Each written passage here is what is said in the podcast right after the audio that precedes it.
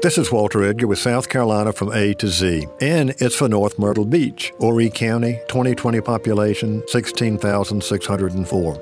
North Myrtle Beach anchors the northern end of South Carolina's Grand Strand. Until the 1920s, the area was used primarily by locals for recreation.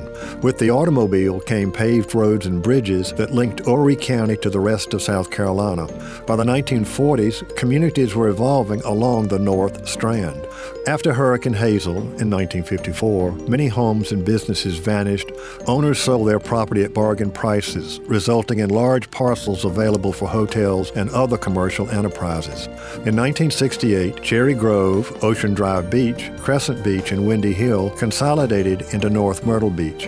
In the 1970s, multi story condominiums and hotels began replacing single family housing as North Myrtle Beach became a tourist mecca.